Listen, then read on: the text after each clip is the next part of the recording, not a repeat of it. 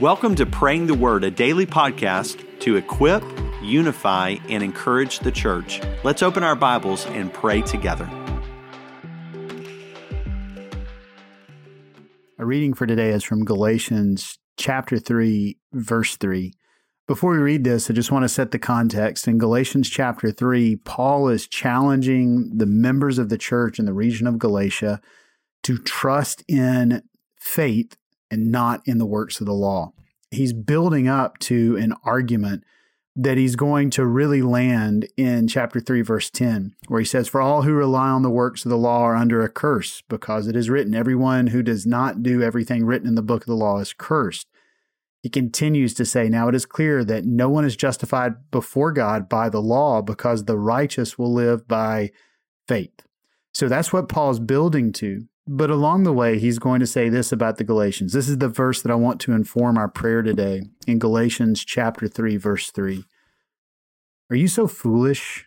After beginning by the Spirit, are you now finishing by the flesh? With that in mind, let's pray together. Father God, we confess that our only hope is in Christ. And Father God, that by faith we receive the grace that you offer us in Christ, and we have no other hope in life or death. But we confess that we can be foolish and often have been fools. And that after beginning in the spirit, that we try to finish in the flesh and try to finish in works of the law. I ask, Father, that by grace you would remind us, those of us that are in Christ, of the time that we professed faith in Christ, when the Spirit came upon us and convicted us of our sins, when we were aware of the fact that salvation was this supernatural act that you've worked in us, purchased for us in Christ, and made real in our lives by the work of the Holy Spirit. Father God, I pray that you would remind us of that and then show us how distant any idea that we could earn our salvation is from what we knew to be true when we professed you as Lord. And so, Father, while our tendency is to be foolish and to begin to trust in works of the flesh, to begin to think that we can be good people by doing good things, by going to church, by reading our Bibles, that these things would save us.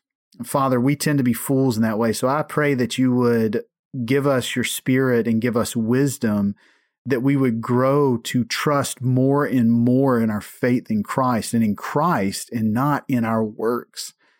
So, Father, that we would participate in the life of the church, that we would read our Bible, that we would do good works, none of it from a position that we have to do these things to be saved, but instead that we would do them knowing that because we have been saved, these are the good works that you have set us apart to do. Father, you're so gracious to have saved us by grace and given us faith to receive this. And we confess that that is our only hope in life and death, that we are in Christ. We thank you for this, Father. We pray these things in the name of Jesus. Amen.